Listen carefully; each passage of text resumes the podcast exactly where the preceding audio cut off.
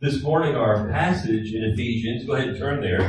Matter of fact, Ephesians chapter 5 this morning, it deals with sexual immorality primarily.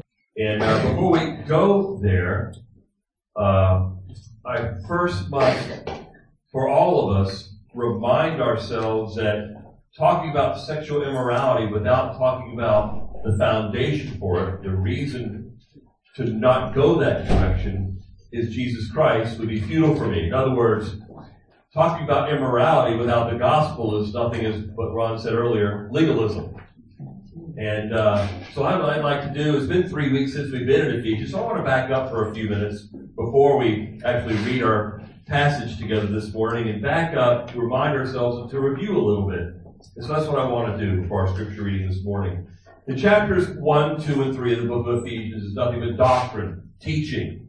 Paul saying, this is our salvation, this is how blessed we are in Christ. As a matter of fact, chapter 1, verse 3, Paul begins the letter by saying, Blessed be the God and Father of our Lord Jesus Christ, who has blessed us with every spiritual blessing in the heavenly places. And here's the phrase, in Christ.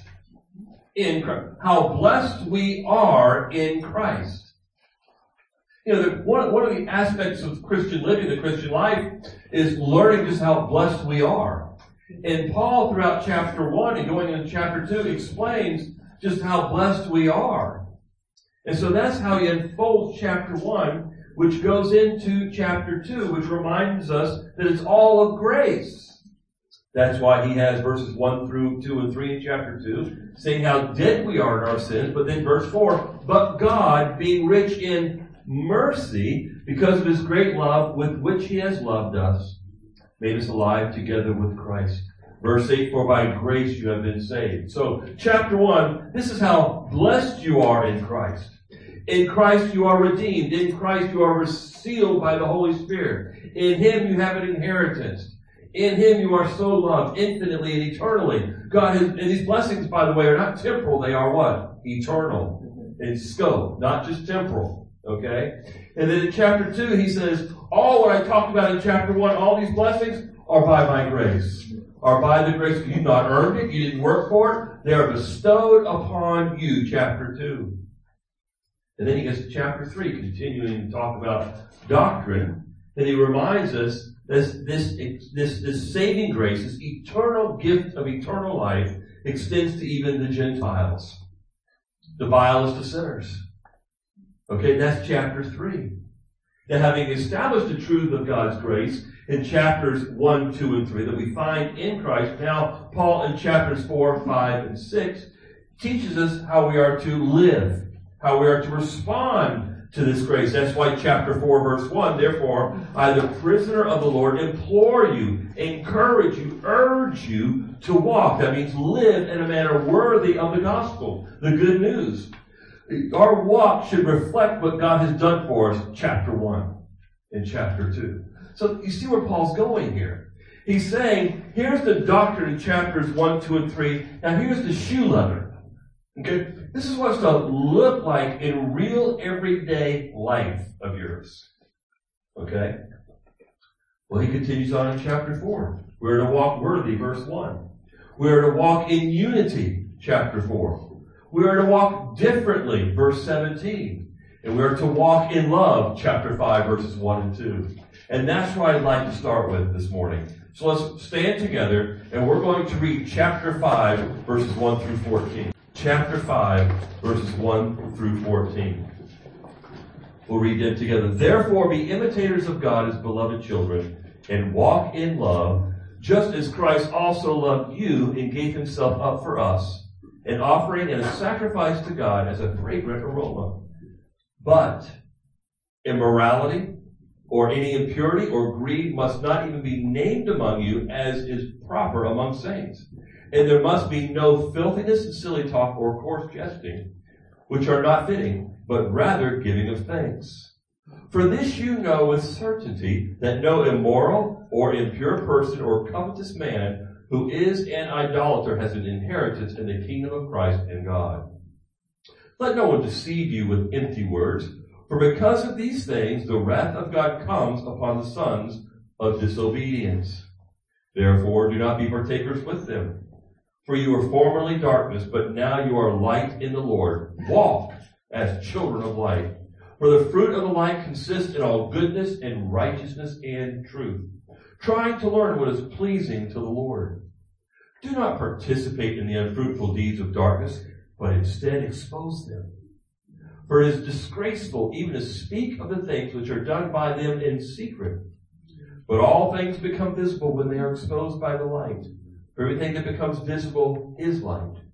For this reason it says, Awake, sleeper, and arise from the dead, and Christ will shine upon you. Let us pray. Heavenly Father, conform us to the image of Christ. I pray, dear God, right now at this moment, that is the greatest desire of our hearts. Not what might come next week, not hoping for anything else, not desiring anything else stronger than wanting to be conformed to the image of Christ, to follow after our Master's example, because He's already given us eternal life, because we are already secure for all eternity in Him, because He came and gave His life, got up on that cross, and, took upon Himself my sins, our sins, and you raised him from the dead. God, you did all that. The only reasonable response we can give God is to say, conform us to the beauty of our Master, our Savior, our Lord, our friend, the greatest lover of our souls. That is our King. Oh God, I pray there would be no greater desire, no greater urge than to want you to do that in our lives. We ask these things in Christ's name. Amen. You may be seated. This morning I do want us to look at these 14 verses. I'm hoping to get through them all. If not, we'll just pick up next week if I don't get through all 14 verses this morning. After looking at this section of Scripture, verses 1 through 14, I, have come to realize and really believe that they all go together. They fit together well. I know I already preached through verses 1 and 2, imitating the love of God. But what I think happens here in verse 3 is that Paul brings a contrast to the love of God. So when you read in verse 3, but immorality or impurity or greed must not even be named among you, after saying, Beloved children, walk in love, verse 2, just as Christ also loved you in verse 3, he gives a contrast. He's now saying, here's how the world views love. Okay? This is their interpretation of love. This is what you get from them. It's in contrast to the love of God. Okay? To the love he wants us to imitate. And that's why we have verse 3. But immorality, but in contrast to the love of God, in verse 1 and 2, Immorality, impurity, or greed must not even be named among you as is proper among the saints. And so that's what I'm treating verses 1 through 14 as a package this morning. So let's take a moment or two and look at the first point, and that is God's love in verse 1 and 2. And then we'll go into verses 3 through 6, which is the world's love, and then we'll look at verses 7 through 14, the, the encouragement the, the admonition to walk as children of light, which really sums up this section here. So first point, God's love, verses 1 and 2. In short, God's love is seen and understood by what he has already demonstrated for us in Christ. Romans 5, 8, God demonstrated his love for us, and that while we were yet sinners, Christ what? Died for us. Okay? He died for us. Verse 2, notice verse 2. In chapter 5, what does it say? The middle phrase, he gave himself up for us. This is where we begin to find, and flesh out the definition of God's love. It, it's selfless. It is sacrificial and it's unconditional. Think of those three terms right there in your mind. It is a selfless love. It is a sacrificial love and it is unconditional. This is how Christ loved us. He sacrificed himself. And there were no conditions when he went to the cross, was there? Well, I'm going to do this only if you keep your end of the deal, then I'll go to the cross and I'll die for you. No. Unconditional, sacrificial, selfless. In other words, by selfless, he did not consider or hold on to his rights as God. How, what does our world tell us? all over the place, nonstop, 24 7. What? Our rights. Your rights. You have rights.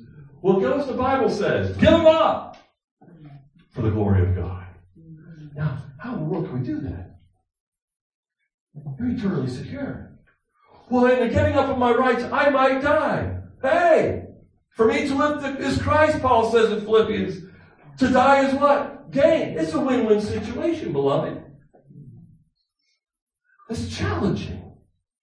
That, that's a picture of selflessness. Notice in the very next letter that Paul writes in Philippians chapter 2.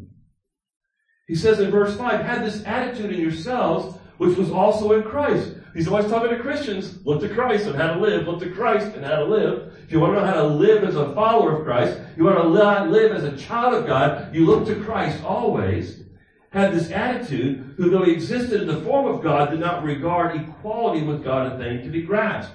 He did not hold on to his right as God. The second person of the Trinity. What did he do? Verse 7 emptied himself. It doesn't mean he stopped being God, but he took a lot of he took those attributes of deity and he put them on the shelf, so to speak, and refused to use them. He didn't stop being God, but he humbled himself as God. Whoa. Wow. And being found in appearance as a man, he humbled himself by becoming obedient to the point of death, even death on a cross, because he knew his Father would raise him from the dead. Do you know this minute that God will raise you from the dead because of what Christ has done for you? Do you have that confidence? Do you have that assurance? Do you know where it comes from? Let's see where it comes from. Let's back up to chapter 5 in Ephesians. It's how we live. Okay? Let's flesh this out a little bit more. Now, now, we talked about using the connective in verse 3, but immorality, impurity, or greed must not even be named among you. In other words, Paul saying, here's God's love, verse 1 and 2. We gaze and look at the splendor and the majesty and the beauty of Christ that we learn about in scriptures, where we are seeing the, the epitome, the most beautiful example of God's love demonstrated when we look to Christ. But now let me give you something that's contrary and actually counterfeit type of love from the world described in three words. Verse 3 immoral, impure, and greed. Immorality, impurity, and greediness. These three are antithetical to the selflessness and the sacrificial, unconditional love of God. Paul often does this in all his letters. He uses contrast to teach. Here's the real deal. Here's the counterfeit. Here, here's Satan's counterfeit. Here's the Word of God. It's what God says. It's what God says. Here's the world's contrast. This is contrary to what you'll see in the world, what, what is promoted by the world. Paul often does that. When you read over and over again his letters, he does that uh, probably a hundred times at least. Reminds me of what Jesus said. Listen to these words out of Luke. If anyone wishes to come after me, let him deny himself, take up his cross daily and follow me. To deny yourself is selflessness to take your up your cross daily is sacrifice. She says it's going to take those two things to follow me. All Paul is doing here in Ephesians chapter 5 is, is, is kind of explaining what it looks like in shoe leather, what Jesus taught back in the Gospel of Luke. Let's look at these three words. The world's love, first of all, is perverted because of the immorality, the impurity, and greed. Let's look at these three words for a moment. He uses the word immorality as the general word for porneia, where we get the word what? Pornography. Okay? Oh my, it's saturated. Everywhere. Phones, computer, forget the magazines. That's old school. But every time the world creates something, it's almost like it's another way for us to sin. Technology there's some good to it, but we, what, what, what, what, do sinners do? They, they, they can take what is good and they invent different and more ways to sin. Refers to sexual sins like pornography, adultery, fornication. Here's the next word, impure. Impure means it's a general term also referring to anything unclean or filthy. How about it's related to immoral, filthy thoughts? Passions, ideas, fantasies that you might have about another man or another woman. Have you, don't raise your hand. Have you ever had to struggle with that in one way, shape, or form? Yes, we have. You hear what I just said? It's reality. That's why Paul tells us in First, Second Corinthians chapter 10, bring every thought captive to the obedience of Christ. When you have, when your thought life starts messing with you, when you start thinking of what it's like to be with another man or another woman, that's why it's so important to be in God's Word because those thoughts will come when you don't expect it. In the morning when you get up, or sometime when you're alone for a while, or you're watching a TV show or something. Those, those thoughts are constantly being, being, being threaded to us. And if you let those thoughts foster in your brain, in your head, it's like a bird. You know, you, you can't prevent the bird from, from landing on your head, but you can keep them from planting or, or creating a nest. Shoo! Bring every thought captive to Christ. God, these, these thoughts that I have right now in my mind, I know they're wicked. They're vile. They're perverted. God, help me to deal with them right now. Go to prayer. At that moment, go to prayer. At that moment, open your Bible. Memorize verses because they're fighter verses to help you in that moment when you need to fight your flesh. We're Christians. This is how we live. This is where the rubber meets the road. This is our Christianity in shoe leather. It's not like once I became a Christian, all these things flee and I don't have to mess with these thoughts anymore. No. They war like never before. Immorality, impurity. How about greed? The word greed means never satisfied. Did you know that your flesh is never satisfied? Do you know you go back to chapter 4 and it talks about the old man, right? The old fleshly ways. It's, it's, it's always there. Uh, the lust of deceit in verse 22 of chapter 4. Paul's already talked about this in one way, shape, or form. Okay? Look at verse 19 of chapter 4. And they, having become callous, have given themselves over to what? Sensuality, for the practice of every kind of, there's the word impurity, with what? Greediness. What are you saying, Paul? What, what are you getting at here? What he's getting at here is that those immoral, impure thoughts and thinking and lifestyle will never ever be satisfied. You always want more. That's the way the flesh is. That's the way the world is. It's never satisfied. And so what Paul's doing in 3, 4, 5, and 6, he's describing the worldliness. He's describing the world's uh, uh, counterfeit love. So the word greed is a cousin to covetousness, isn't it? You covet him. You covet her. You covet that feeling. You covet whatever that is, whatever that looks like. You know what I'm saying? That's what pornography is. Is you're, you're coveting that. You want it. You can't get enough of it. So you go back to it over and over and over again. It is a vicious, evil cycle. So, immorality and purity are forms of greed in the realm of sexual sins. Did you get that? These first two words of immorality and impurity are forms of greed in the area of sexual sins because sexual sins are so attracted to the flesh and, and, and they're full of false promises. It'll make you feel better. It'll make you feel more important. But then that flees and you gotta go back and you gotta go back. It's very deceptive, but that's Satan's scheme, isn't it? And that's what the world feeds us all the time. And as a result, these sexual sins, uh, they have these false promises have, moved men and women to go different directions and they destroy families and marriages. And children are neglected. And what Paul's saying here in verse 3 is that the world promotes a selfish love. God promotes a sacrificial love. A selfless love. The world promotes a selfish love. It, the world tells us to love ourselves Follow your own desires. David says, follow your own heart. Jeremiah says the heart is deceitful above all else. Well, which am I to believe? The world telling me, follow your heart's desire. Or, or, or Jeremiah that warns us, your heart is deceitful, desperately sick. You gonna trust God or trust the world?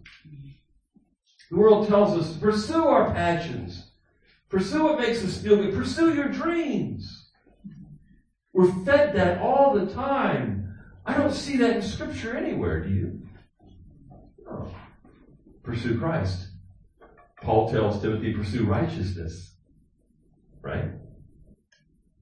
That's why in verse 5, go, go, go down to verse 5. For this you know with certainty that no immoral or impure person or what? Covetous man. I think that word covetous is parallel to the word greed he mentions in verse 3. So a greedy person is going to be a covetous person.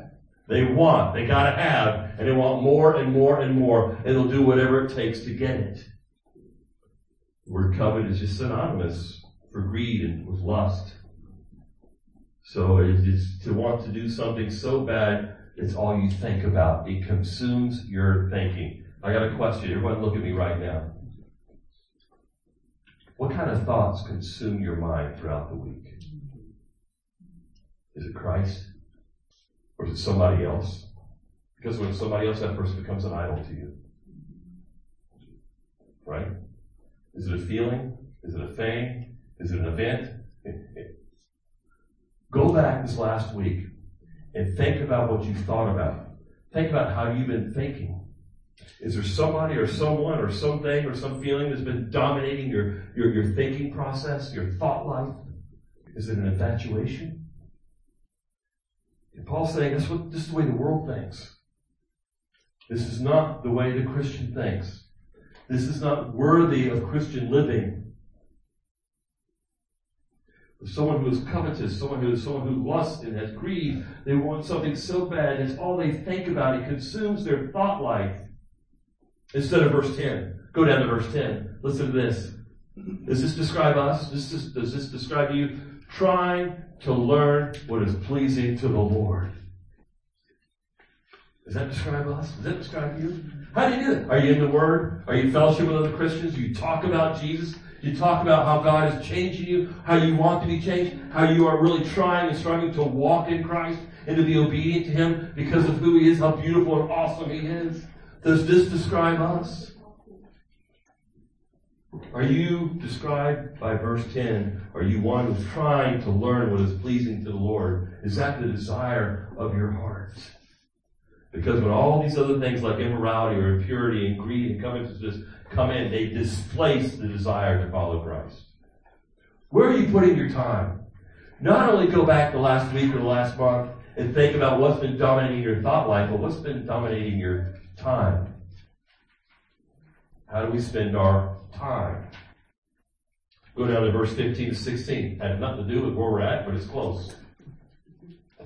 No wonder Paul says in verse 15 and 16, therefore be careful how you walk, how you live, not as unwise men, but as wise. Look at verse 16, making the most of your time, because the days are evil. Are we, are you making the most of your time as a follower of Jesus Christ? Wow. Redeem the time. Take it and use it for God's glory. Let's go on. Next in verse 4, back up towards the beginning of chapter 5.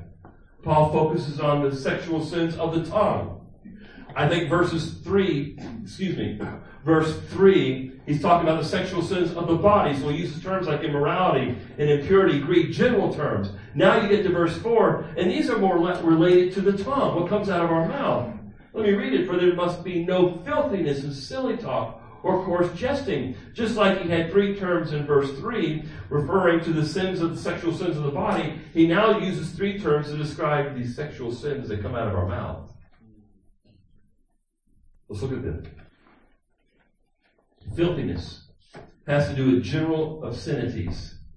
Talk that is degrading. In First, Col- First Colossians, Colossians 3 8, the meaning has to do, the same word means dirty speech.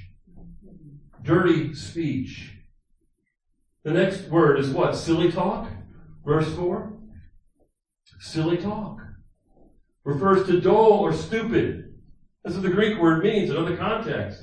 Foolish talk. Talk that has no point to it. That has no purpose to it. It leads nowhere. It's, it's empty. It's foolish.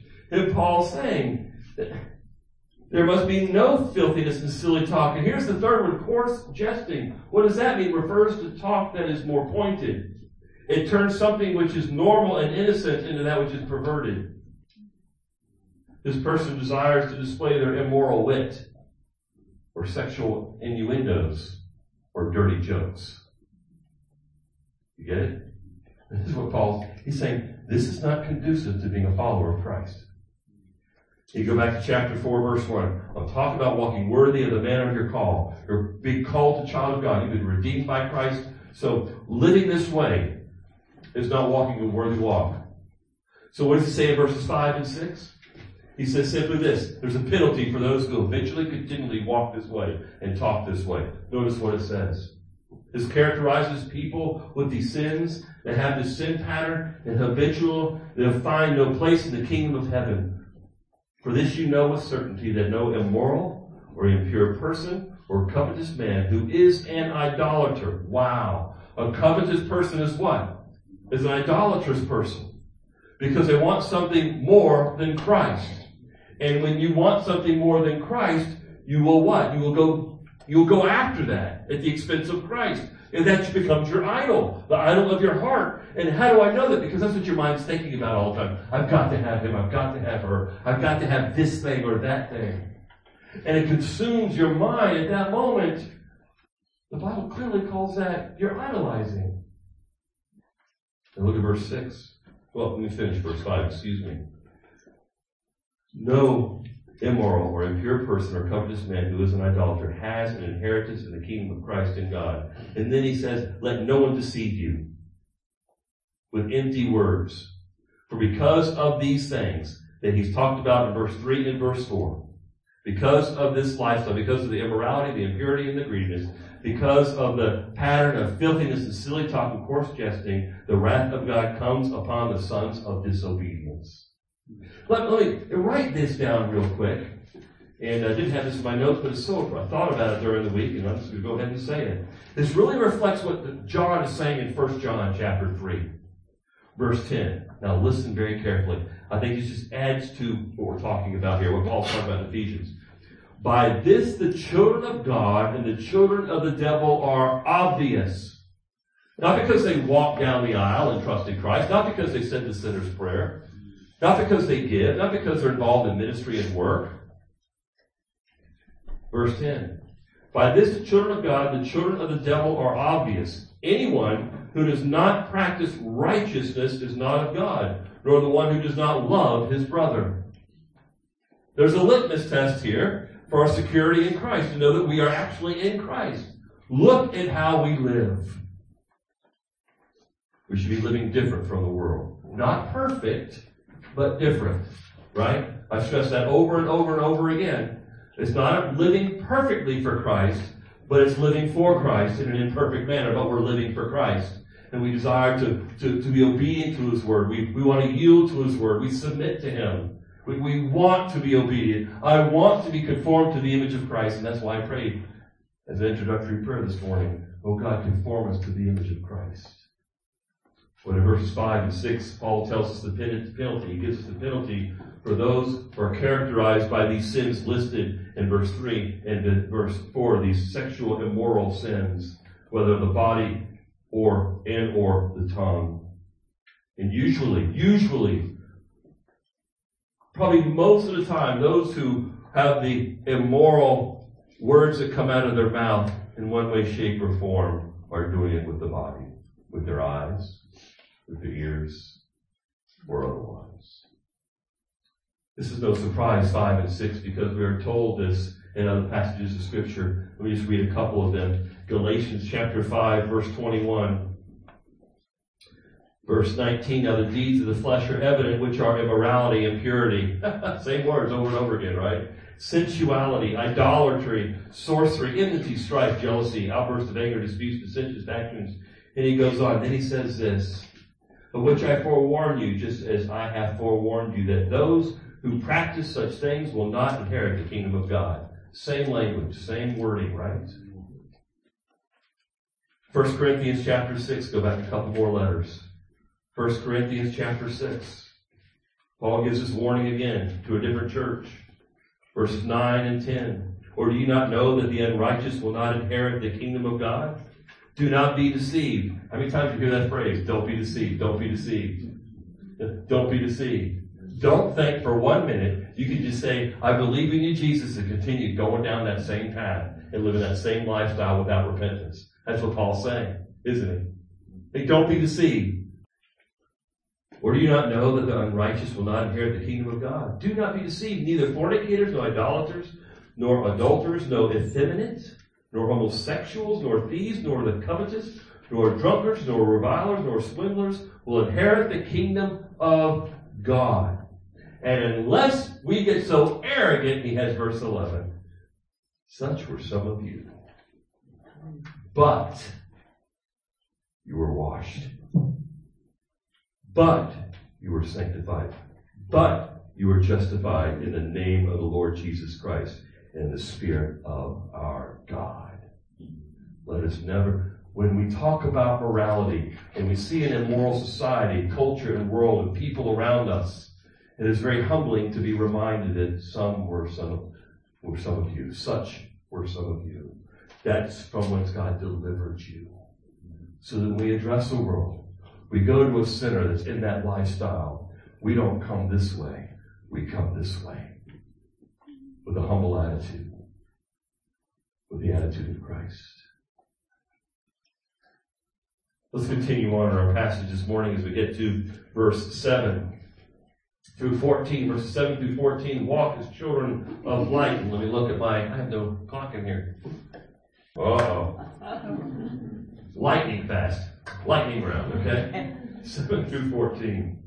Uh, it's pretty obvious that Paul's point is, is, is what it is. It's quite clear that we're different. We're no longer the same. We were once in darkness and now, now we are light. Let us look at verse 7. Therefore, do not be partakers with them. In other words, therefore, verse 7, based upon verses 3 through 6, you're not supposed to what? But partake with them. And then verse 8, for this reason, because you were formerly darkness, but now you are light in the Lord. Notice he does not say, look, look at your Bible. He does not say, the Greek text does not say this. He does not say, but now, but you were formerly in darkness. He says, you were formerly darkness. You weren't that way because you were the darkness. You were that way because that's your character. Before Christ, that was your character. That one little preposition you're not in. He left it out to remind us that was your character. God's word's perfect. Even a preposition speaks to us, or the lack thereof, in this case. You were formerly darkness, but now, and that's past tense, by the way. In the Greek, that's in the past tense. Now it goes to the, but now, present tense, you are light in the Lord. And as he says, walk that way. Be who God made you to be. Be who you are in Christ. You are a new creature. Act that way. Be that way. That's how God chose you to be. Then in verse 9, for the fruit of the light consists of goodness and righteousness and truth. Again, I like the threes that Paul has here in this section. He gives us three words. As light, we, we are described to produce three kinds of fruit. Goodness, okay? Look at verse 9. Goodness and righteousness and truth. Do not partake means share. Do not share together with them. Do not commune with. The word goodness in this section means moral excellence. Not just I'm a good person. It means more than that. It means moral excellence. It is found in Galatians 5.22 in a list of what? The fruit of the Spirit. Goodness is one of them. Moral excellence. It means to do, excuse me, what is morally right. So after goodness is righteousness. Now, part of that word righteousness. See, he says the light consists of goodness and righteousness and truth. Goodness refers to moral excellence. What does righteousness refer to? When you, there's theologians have come up with two terms to describe righteousness. Term number one is called a forensic righteousness. What in the world is that? It's a scientific term, forensic science. Okay? Okay? It simply refers to, or it's a legal term that theologians use to refer to the righteousness which Christ gives to be justified. It's the perfect, it's the holy. Okay? He, he, impart, he imputes it to you. That's why you're justified. That's what saves you. His righteousness saves you, not the righteousness that you do later on. That's the second term for righteousness. It's called practical righteousness. Simple put, it's our obedience. Our obedience does not save us. Right? Right. Christ's righteousness, His obedience, His perfect life saves. So that's how you distinguish the two. And theologians come up with these fancy words like forensic righteousness, okay? To describe what Christ did. His righteousness is given to us. And now we're talking about, Paul's talking about the second one, practical righteousness. That's why Paul told Timothy, pursue righteousness. And it simply means what? Obey. I just try to bring it down real life here. You read scripture, I better stop that because God says don't do that. That's the righteousness that Paul has in mind here. That's part of the fruit of the Spirit. Goodness, righteousness, and then truth. Truth has to do with honesty and integrity. Again, these are in contrast to the old ways. See, when, when, when you when you want a, a sinner who pursues immorality, impurity, or greed, they hide it. They're not honest. What's going on in private is not true what's going on in public. They're lacking integrity. Now, stop right there. We all have done that to one degree or another, have we not? As believers. What happens? Paul's like a father right now, encouraging the church at Ephesus. Stop that. God's aware of this. This, this is not us.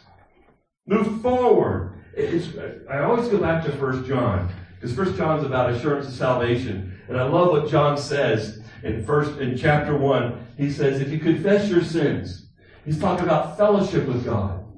He, is righteous to forgive you of your sins. And before and after that verse, he says, "You can't say that you have no sin in you, and you cannot say that you have not sinned." That's eight and ten. In between, he says, "If you confess your sins." Listen, confession and repentance is the lifestyle of the Christian. If it's lifestyle, it's part of our life. It's what we do. It's part of who we are. And it begins the first moment you trust Christ as your Lord and Savior. Because the light of the gospel shed on your life, and you see that all your good things will never get you to heaven. And you've also, with that, have done plenty of bad things. Right? So, so you want to repent of all those bad things? You even want to repent or no longer rely on all the good things you've done anymore because you see Christ for who He is and his righteousness is the perfect righteousness. His right, what he has done, how he has lived, is the only thing God would accept. How do you know that? He raised him from the dead, amen? So we trust in his life.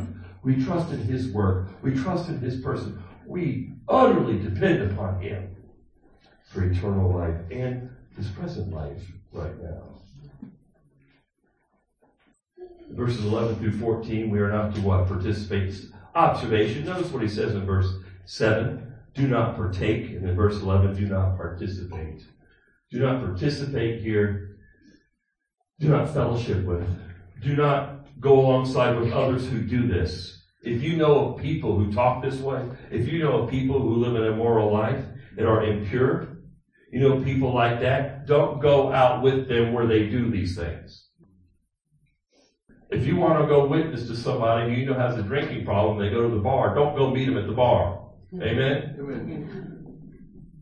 You tell them to come over to your house, you're going to have a Coke, and you can share the gospel with them. Or meet him at a coffee house or something. Right? But don't go in the pub. Because that's not what Paul means in 1 Corinthians 9, be all things to all men in order that you might win some. He's not saying that because that actually contradicts this passage of scripture that we're in this morning. Right, Tim? We often talk, he knows people that do that. He does not like it. And this is why. So I look at him. Notice what he says in verse 12 as we continue on. After he says, Do not participate in the unfruitful deeds of darkness, but instead expose them. How do we expose them? Because of your different life. Because you look and say, I cannot do that.